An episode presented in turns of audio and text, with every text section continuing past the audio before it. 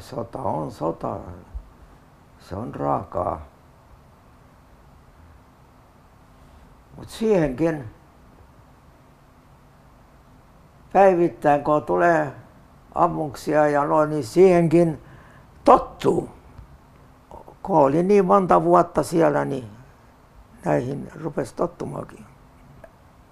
Tämä ryhmä, niin kun Viipuri vallattiin, niin ne, ne meni nostamaan Suomen lipun, tämä ryhmä. Hän oli mukana, meidän vanhin. Tatari. Joo. Suomi oli hyvä maa. Täällä meitä ei koskaan syrjitty. Me käytiin suomalaista koulua ja niin kuin isät sanoo, maasta maan tavalla. Se oli tärkeää.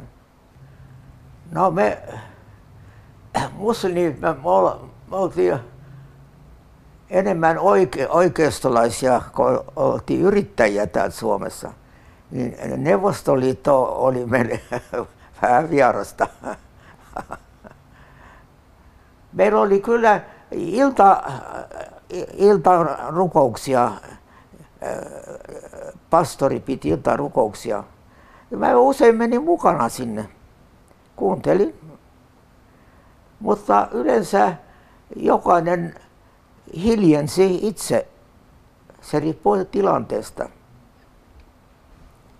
Niin, maailma on muuttunut kovasti.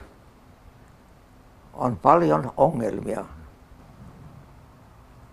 Sitä ei voi kuvata, se on niin kallista rauhaa. Jos ajattelee maailmassa, miten kaikkea tapahtuu. Meillä on hyvä olla täällä.